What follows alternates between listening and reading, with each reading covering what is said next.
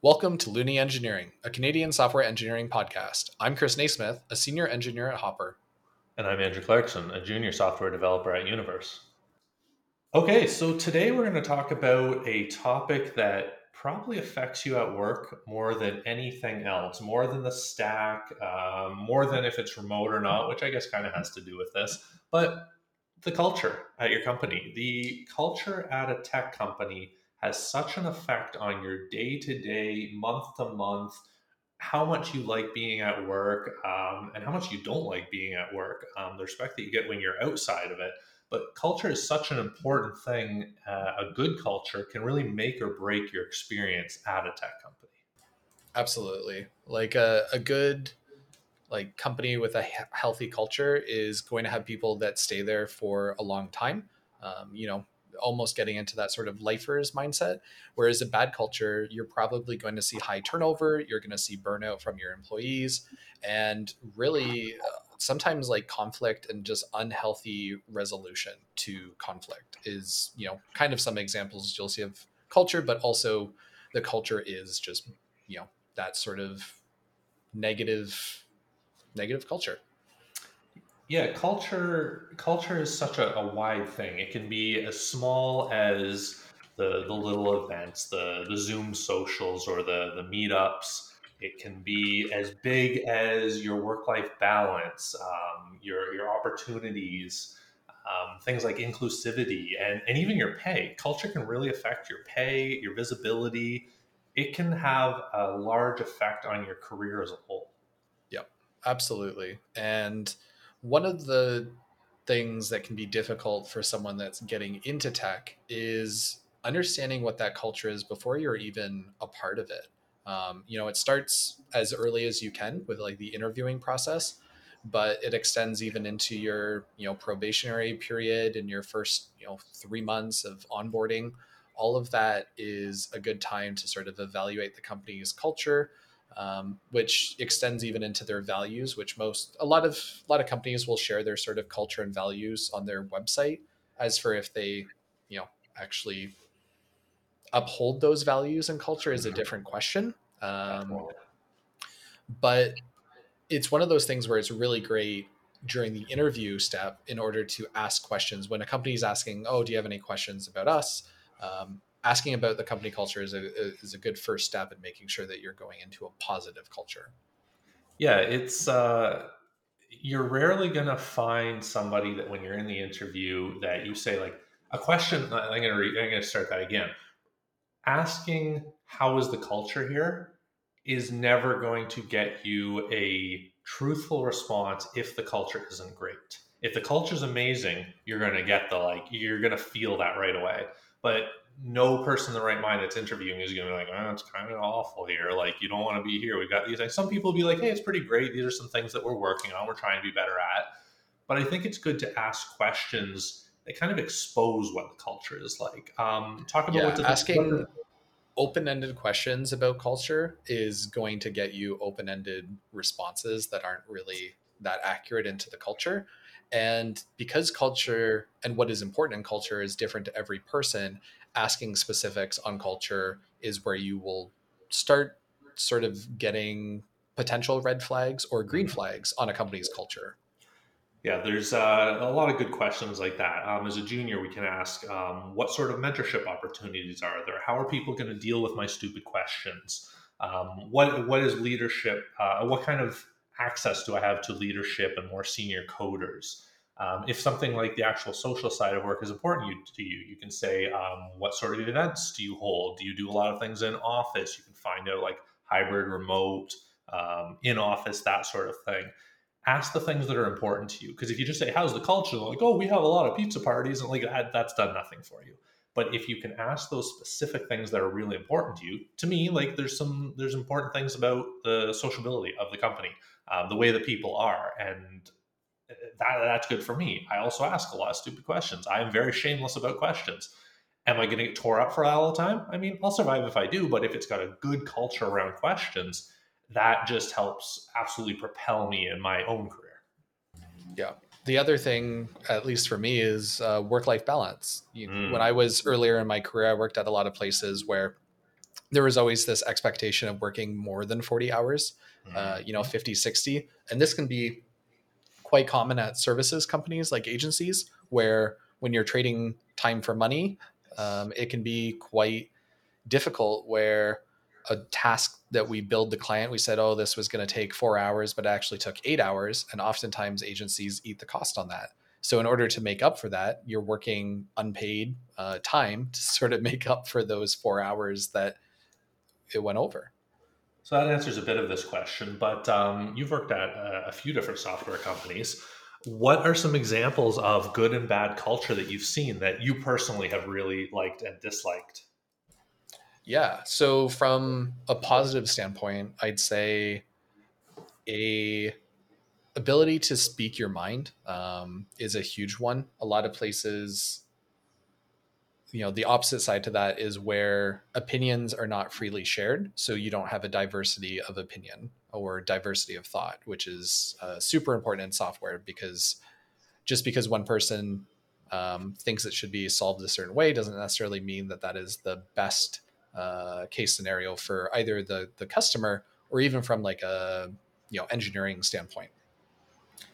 The other thing is is like work life balance. Um, that's everything from you know responding to emails or Slack messages after hours. Is there an expectation of responding after hours? Not even just you know you have one person on your team who's you know it's 7 8 p.m and they're still responding but is the expectation there to respond outside of their hours? Um, how are people unplugging maybe not even outside of work hours but also um, on vacations? You know i've seen where people are responding to emails on vacation or responding to slack messages on vacation um, the other thing is is really i find the socialization with your coworkers um, you mentioned you know being able to socialize and water cooler um, hybrid or like in office. I think a lot of companies prefer the socialization in person because it can be easier.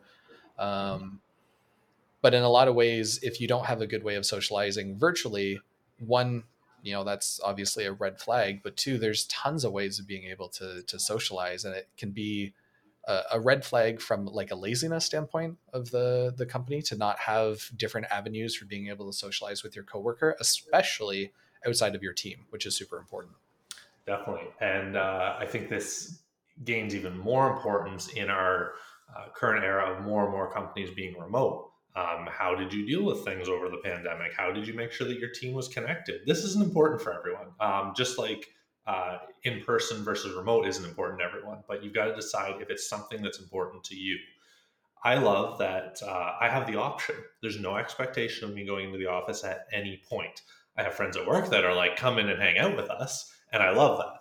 I can jump on the train. I can go to the office anytime I want. They also uh, encourage, but not in a guilting way. On Wednesdays, we do what we call Collab Wednesdays. They buy lunch. We all go in. Um, anybody who wants to go in, and some people do, some people don't. Um, and it's no big deal, whatever way you do it. But it's really nice to go in and make those human connections and, and actually see those people and, and, and eat and go for coffees and, and do all these things and just collaborate. Yeah, absolutely. I think what can happen though is when you when you have a difference between an in-person culture and a remote culture, that's where you start having these sort of divides. Because if Mm. you're if you're doing um, like an in-person, say catered lunch on Wednesdays, you might have employees who are hired more abroad um, who aren't able to take advantage of those and sort of feel left out, right? Like Mhm. that's you don't want to exclude people from being able to to have that sort of uh, socialization with your Yep. coworkers. Yep. Definitely. And we do also, just to kind of address that a little bit, we also have online socials and happy hours. And occasionally when we have big projects, we do these big kickoffs and they fly those people in. So I think they do pretty good, at least my company does, um, pretty good at that inclusion of making sure that the team is involved in everything. And then there's those smaller events that happen. And then we do them in different areas as well. Yeah, my previous company, um, I think, it was a little bit better in some ways uh, Mhm. to Hopper at doing it. We used to have team lunches that I think were at least once a month remote, and we all had our. I can't remember. We used Divvy, which is like a company credit card where everyone gets their own and you would actually request funds in order to pay for lunch. It was kind of like rather than doing an expense, submitting that, and then okay. doing it that way, you would say, "Hey, I need thirty bucks for lunch." It would get approved. It's on your card, and then you can use that for lunch, which was nice. Oh, that's um, cool. And then would you have like a, a remote lunch, like a Zoom would, social kind of thing? Exactly. Cool. So we we would do a Zoom lunch. Maybe it would be like a lunch and learn, or it's just you know shooting the shit for an hour, hour and a half. We played uh, games. I remember doing, um, what's that? Uh, oh, it, it's that game where you uh, one person uh, is the imposter. Um, you know. Oh, yes, Among Us. Yeah. So we, yeah. we would play like games over That's lunch fun. and be able to interact with our coworkers, and yeah. you know we'd be sitting there. Sometimes we would have like cameras off as we're you know eating our food of and course. stuff like that. But uh, you know, as people finished off their lunch, then they would uh, turn their camera back on. And what was especially nice is it wasn't even required to buy your lunch for that meal. Because sometimes people would have like a microwave lunch so that, it was there on time right. and then maybe they would buy themselves dinner or lunch the next day. And so you still had those funds. It had didn't have to be at that time which was super super cool. I like that. That's really cool. Um, what other things have you had at companies that have been like this makes you feel good? It's often the like little things. Obviously the big things are what affect you every single day. Um, but like what are the little things have companies done that you've been like this, this makes me feel good. I feel cared for um, i'd say a big one uh, this is like very tiny but i've worked at places where you have to track your hours mm-hmm. um, mm-hmm. and it was like on a ticket you would say oh i spent four hours doing this or i do eight hours doing this um, and they had a lot of like tracking that was in place. And what that sort of felt to me as an employee is that I wasn't trusted in order to do work. And they always said, oh no, this is so that in the future we can look back and figure out, oh, it took this long to do this task. And so it might take this long to do that task. Um, but what it felt is that I had to account for every hour in my day. And if I didn't, I would be questioned on, well, why did you only spend seven hours working on this day instead of eight? Um, whereas after especially after getting outside of the agencies um, and working at product focused companies it was way there was way more trust and way more autonomy on mm-hmm. you know if i spent five hours one day working if my work's getting done then that's all that matters. Or if i only worked five hours one day and i wanted to work nine the next i was welcome to do that. It, it's it there's a trust relationship. And i think that's something that's really huge is making sure that your employees you trust them and that they also feel that trust because you can trust your employees but if they don't feel trusted then what's the point trust is such a huge one and this was one that really blew me away about universe i come from some blue collar some retail some service some all sorts i've had piles of jobs in the past but i was blown away by the level of trust that is put in us. Like we're actually treated like adults. There's no one breathing down my neck. There's no one watching the little green dot because I'm online or offline. Um, there's no questioning why didn't this get done or, or what are you doing or where are you on this day or why do you need a day off. I've had all of those issues at previous companies, not the green dot one because this is the first time I've worked remotely, but it, this has been right from the beginning. On my second day, my lead said, "Hey, um, hours, uh, work whenever you want. It doesn't make a difference to me. Get your work done. Um, reach out if you have problems. Make your meetings. And I was like, oh, sure, yeah, okay. Like, I wanted to believe it, but I, I, felt it. It was very difficult. It took me months before I truly embodied that and believed it. I felt like I had to be here. I had to be showing up and making myself visible. And the longer I've been at this company, the more I've realized that what she said was the total honest truth. That is the way it is. And it feels once I kind of came to not came to terms with that, once I actually believed that, all of a sudden work was so much better. I was getting so much done. I felt really good about it. If I worked a couple extra hours, it was no big deal. If I had to do something in the middle of the day, it was no big deal. There was no difference in my own personal evaluation. I was getting my stuff done. Absolutely. It's it's that like flexibility from both sides really.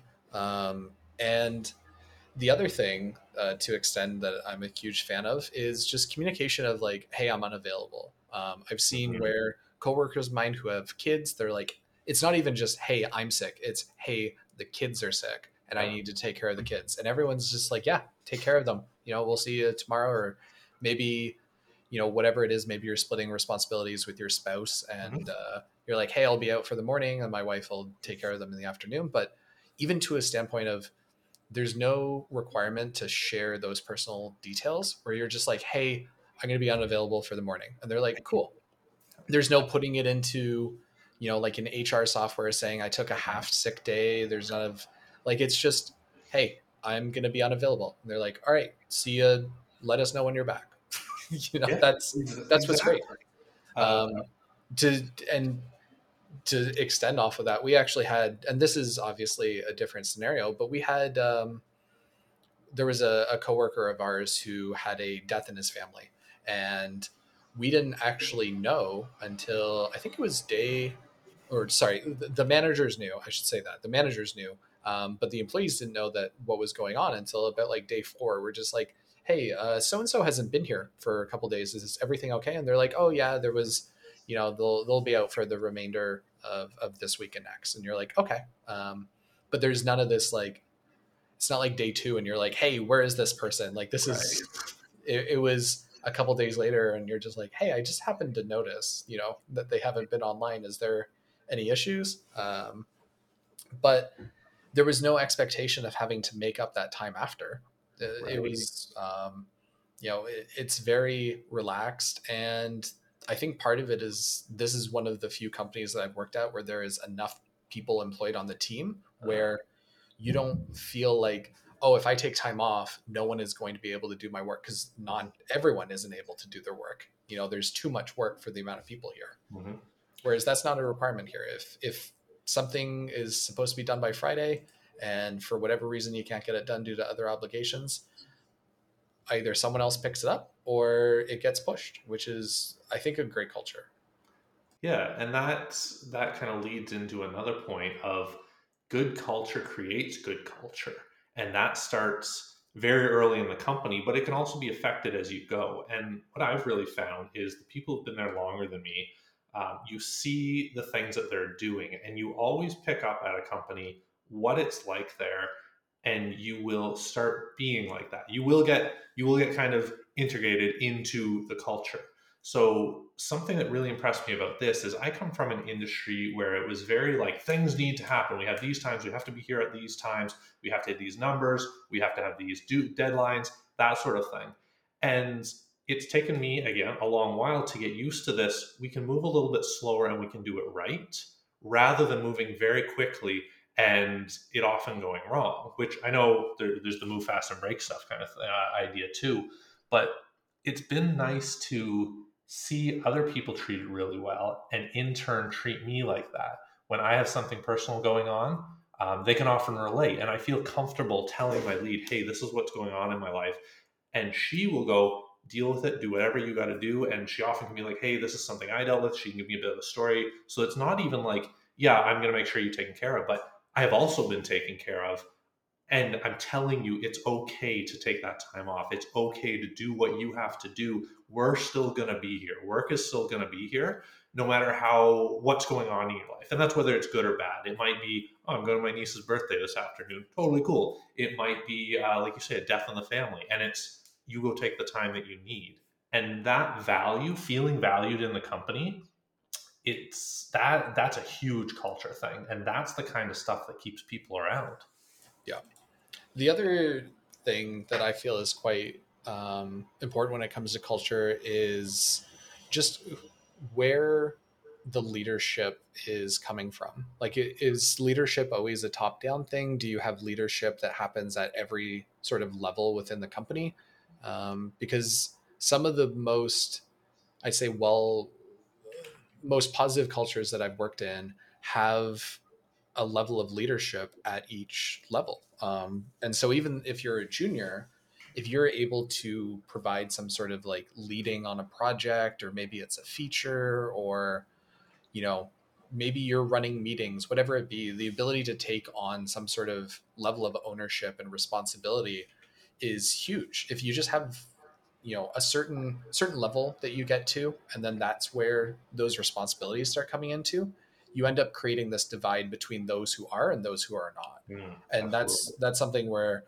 it, it's great from everything from providing you know feedback on let's say like a feature or design or maybe hey have we thought of this and just you know trying to have an open dialogue is super important and if you make it so that only a select few are able to share their opinions then all you're doing is just limiting the amount of um, voices that are in the room which is never a good thing that's that's something else that I've been really surprised by um, in this company. It's getting to the point where I shouldn't be surprised by these things anymore. But right from the beginning, um, things like code reviews, things like put your throw your input in. Like I was brand new, a month or two in, and I'm like, should I be doing code reviews? Like, is that a thing that like I I can contribute to? And my director of engineering was like, yes, please, absolutely do. Like, if if you don't understand what's going in the code, we might be doing something wrong. Sure, we've made it work, but it doesn't mean the code's understandable. And so I started to see right from the beginning, even though it was like taking me time, I a lot longer to do things there was a value put on the input that I could give, even though I had a lot less experience. And that has spread out to so many different parts of the, the company. Exactly. And your inexperience is going to provide that value. It's like you don't have to have experience in order to provide value. Your inexperience is providing the value because you can question things that aren't inherently obvious.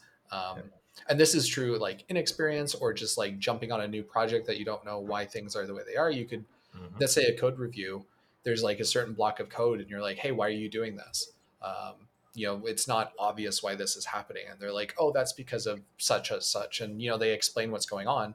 Um, but that type of scenario is a perfect example of taking that discussion that happens within a um, like pull request and moving it into a comment block within the comment so that you can explain like hey this is really weird. Um, the reason that this is happening is because of this such and such scenario. Maybe you link to like a jira ticket or a confluence page or something like that that's explaining the oddity of what you're trying to do. Because unless if it's super clear um, you know someone is going to have that question later on.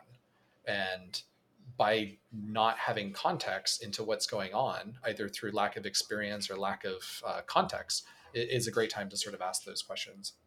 Okay, so when you've got that uh, positive culture, especially for the juniors, and, and you're looking at different viewpoints, that really leads into something else important, and that is your diversity, inclusion, equality in the workforce. And this is so important in tech. You see so much of the the bro tech culture, and yeah, we're two white guys talking about culture and, and we're the ones that benefit by that sort of thing. But it's us who I believe really need to help um, push those things because you do have these issues with bro culture. We need to like fight against those. And I'm not going to get into the whole like hooah, that sort of thing. But it's something that when you see it, you can speak out against that and you can really help to uh, shape the culture. Some companies are really good at this stuff and some companies are really bad at it.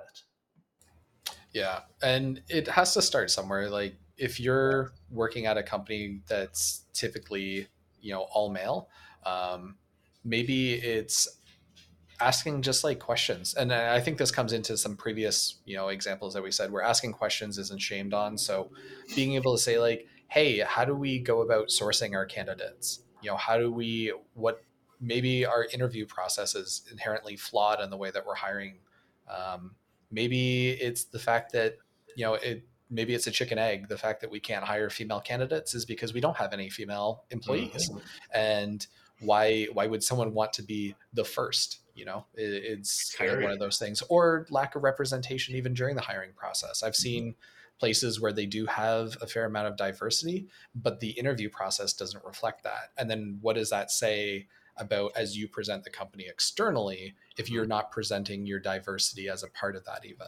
Um, i've, I've so, spoken to women who very much have called that out. They're like i like this company. I like what they're doing but there are no women that work there. And that speaks very loudly.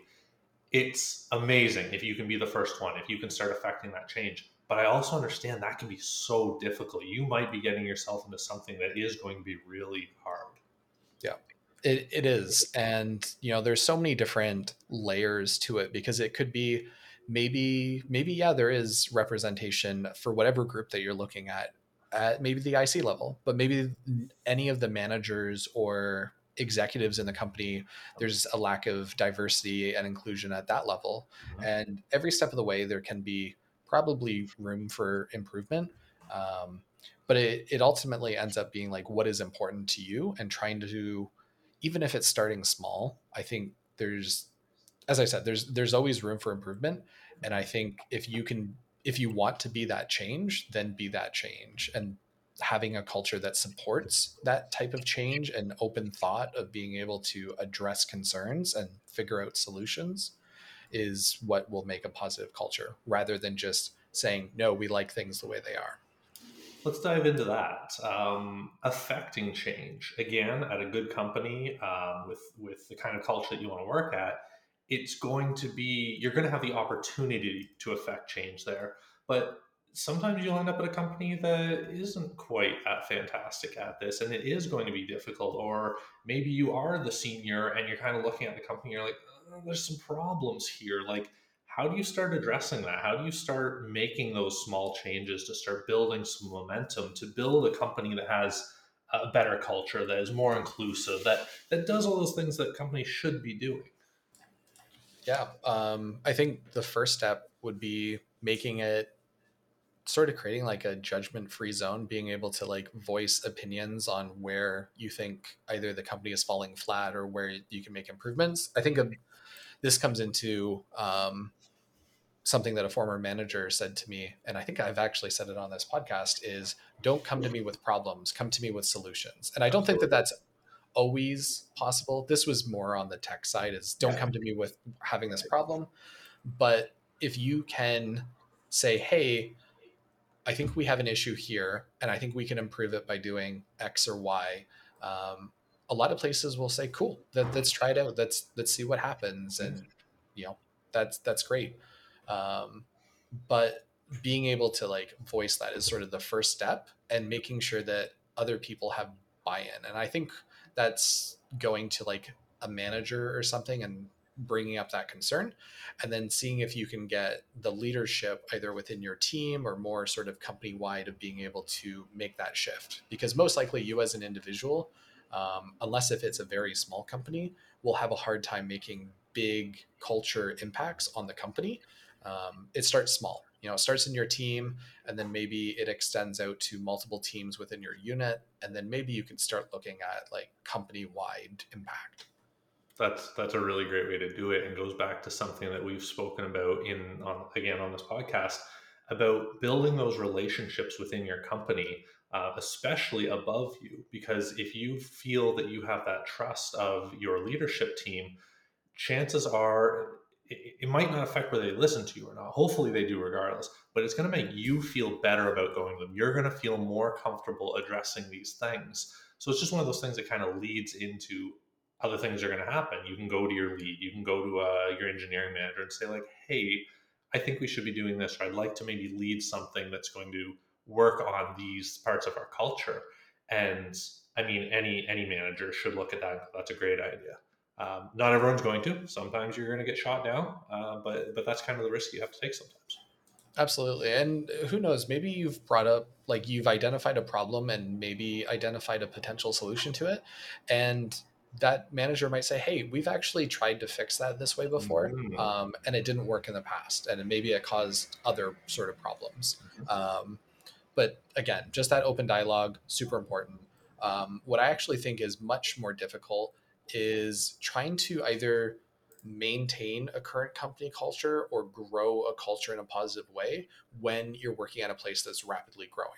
And mm-hmm so, Andrew, I think your company much different than mine, where I don't think you guys are rapidly growing at this point, are you? Um, we're not in the way of like we are a startup and we're like doing multiples. Um, we have a, a pretty established culture, a pretty established business, and it's more of a what can we build on from those things. So it's not like right. the oh we're doing 15 times better this year than we did last year. We're doing those double percentage points in growth. Um, but because we're already such a huge company, there's so many things that have been put in place already. And something that really impresses me about, and I'm talking about Ticketmaster, which is my parent company, um, the things that they do really trickle down to all of us. I've always been impressed with the culture, and I've mentioned this to a lot of people uh, who've been there longer. Like, I'm trying to kind of suss it out. Like, why is it like this? Why is it so good? What have you done here to make this culture so impressive? Yeah. And on my side, like with Hopper, it has been growing and especially on my side in the in the corporate uh, travel side, we were at one team uh, 10 months ago and now we're already at three teams and looking wow. to continue growing and so the question is is hop or uh, corporate is going to have its own sort of subset of culture because mm-hmm. that's just how things happen like each sort of part of like the russian nesting doll is going to have its own micro culture that exists within it and part of it is as as corporate grows how do you make sure that the culture of the sub teams, the sub verticals within corporate, continues to um, continues those values and just you know keeps that openness, um, which is very very difficult. And part of it is of course during the hiring process. You know, you want to if you have a culture that you're wanting to meet, then you need to ask questions during the interview process that directly relate to that culture that you're trying to instill. And the other thing that I've seen some companies fail at is hiring candidates who pass the technical with flying colors but don't pass the culture. Mm-hmm. And if you hire someone who doesn't pass the culture, then that has potential implications. And who knows? Maybe maybe it's fine. You know, if someone just slightly doesn't pass culture, but if you hire someone that directly goes against the values that the company has, then it kind of says two things. One, like, what does that say about your you actually valuing those values? Because if you're not, then it's it's easy to say we value diversity, but then only hire males, right? right. Like that's those are two different things. Um, but uh, you know, making sure that you're when you're screening candidates and interviewing and all that sort of stuff, you need to to make sure that this is someone who is going to continue to uphold what we value. Yeah, I think that's really important because something that you you kind of touched on there. If you bring somebody in who doesn't match the culture, you're not just going to affect that person. They're not going to fit in really great. They're not going to have a great time but you're going to start rubbing other people the wrong way. So you've got people there that love the culture. They're there. If they're there long term, especially, this is like they enjoy this culture um, and the work and everything that's going on with it. But if you bring somebody in who really starts kind of getting people's back up about things, or they're like, this is kind of weird, or they're making weird comments, or like they just don't fit in. And, and I don't say don't fit in as like, oh, they're all one of us, but like when it comes to your culture and the way that you work and the way that you get things done, all of a sudden you can have these people at the company that are just like uh, this is kind of weird. I don't like working with this person or like this is this is kind of odd. There needs to be that openness. There needs to be the yeah. oh yeah. we can work with different people. We can you don't want to hire a bunch of clones. And exactly. there's a fine line between creating uh, hiring people that fit the culture and creating an echo chamber you know you don't want to create an echo chamber where everyone has the same thought and that's just what is expected because that's also a negative culture. Um, but if you like here's the thing is if you if you have a very open sort of working environment and you hire someone who has a very closed mindset um, then that will create friction within the team and it actually has two sides. Like one you might end up wasting resources hiring someone they don't work out. Maybe you let them go maybe they leave themselves whatever it be right? Um, but you also have the potential of running into the people that are in love with your culture and are positive for it. They might they might end up leaving.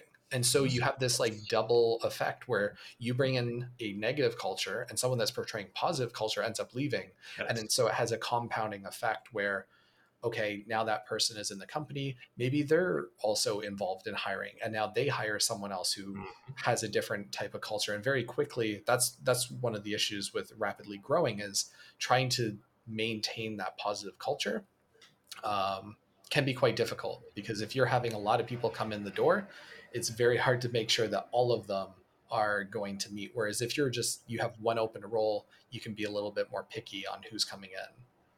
Yeah, and that's where I think it's important for a company, this is at the, the management level, to define what is important to them in culture, what they're looking for in people, as well as have that uh, that commitment to diversity to let's not just hire all the same people let's hire people that fit within these positive values that we have which can be all sorts of different things. Yeah and you know we talked a little bit about different types of uh, diversity but the something that I did want to touch on that we haven't talked about yet is even just diversity of experience is a huge problem that I see some companies facing where everyone wants to hire seniors because it's too expensive in order to onboard a junior engineer because oh it's going to impact you know the work of the seniors mm-hmm. and but here's the thing though is i've seen so many places that spend so much money in the interview process to bring on a senior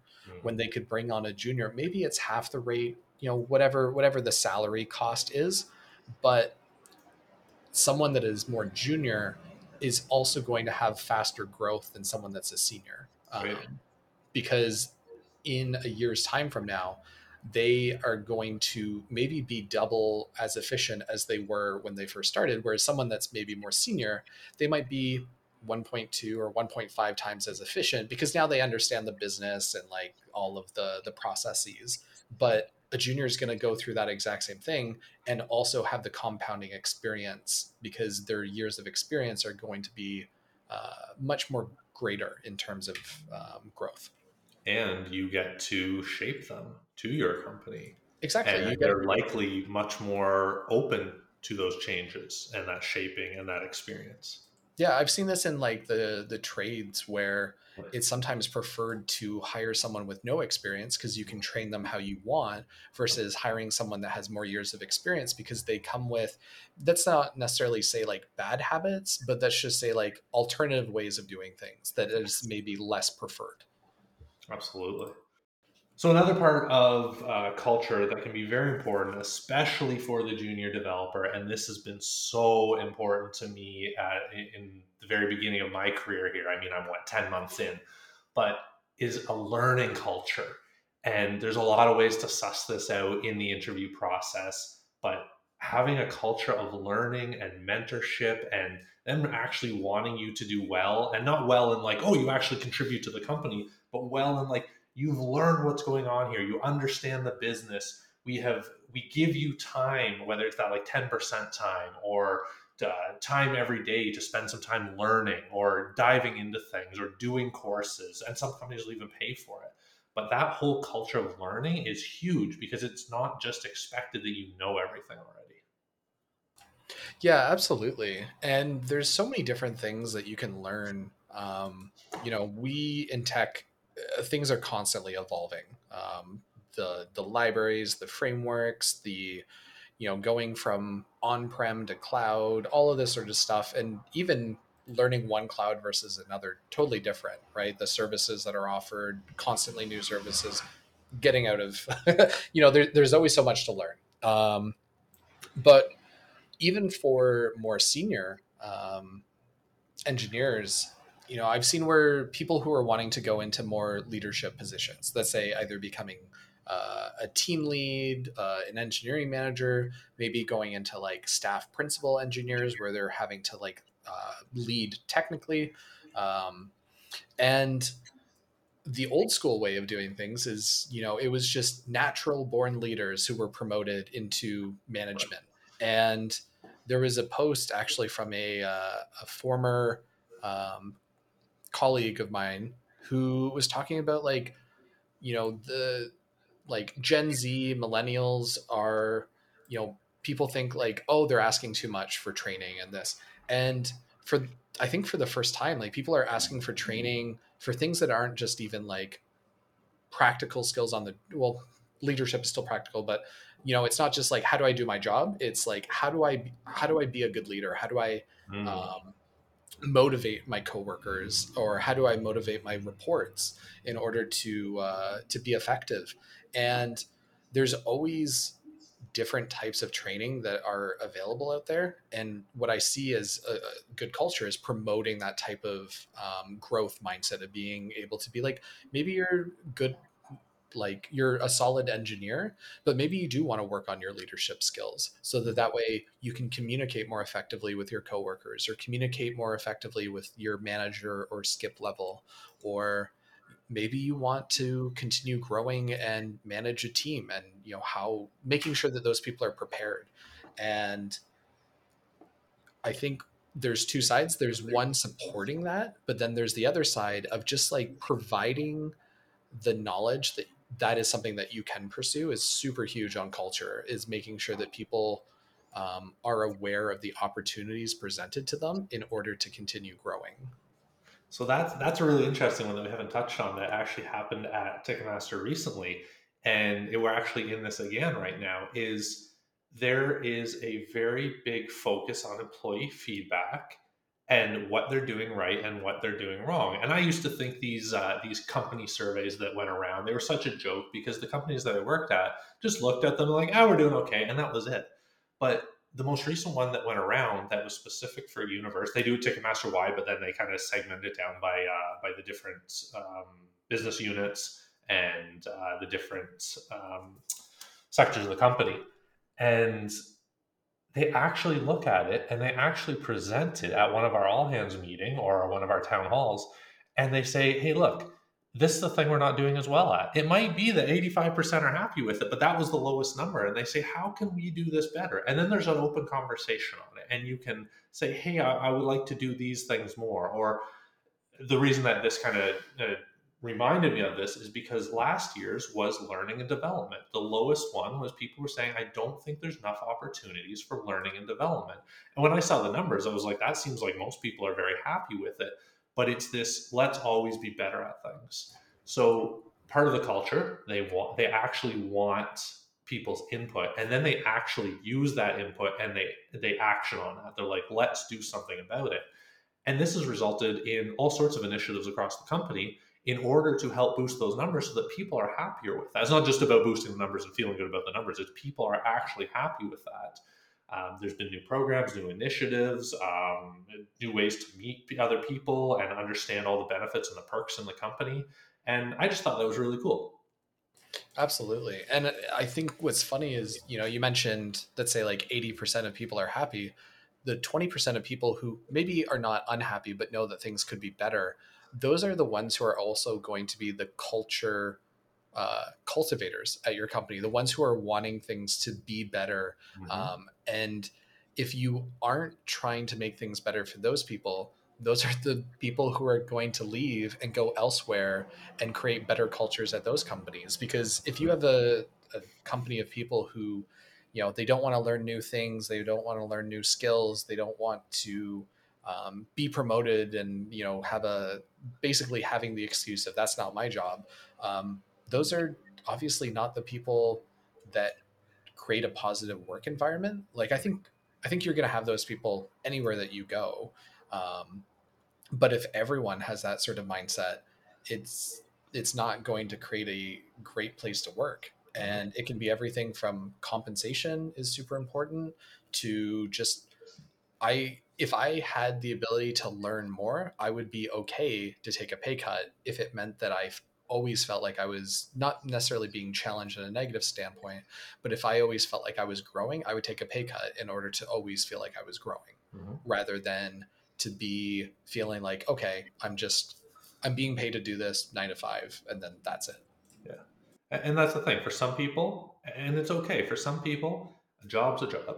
You go in, you put in your hours, you do your work, you do a good job, and you leave. And that's it. Not everyone needs needs all this from it, but uh, to, to wrap up everything that we've talked about this, I think it's important to decide what is important to you, what you want out of a company. And if it's very little, that's okay. You're probably going to be able to work at more companies.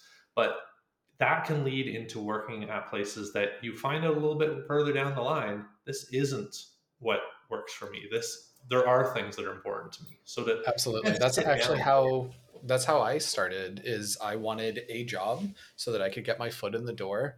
And then I found oh this isn't what I like in this company and I went to a new one. And then from there it was much different. Also didn't like it.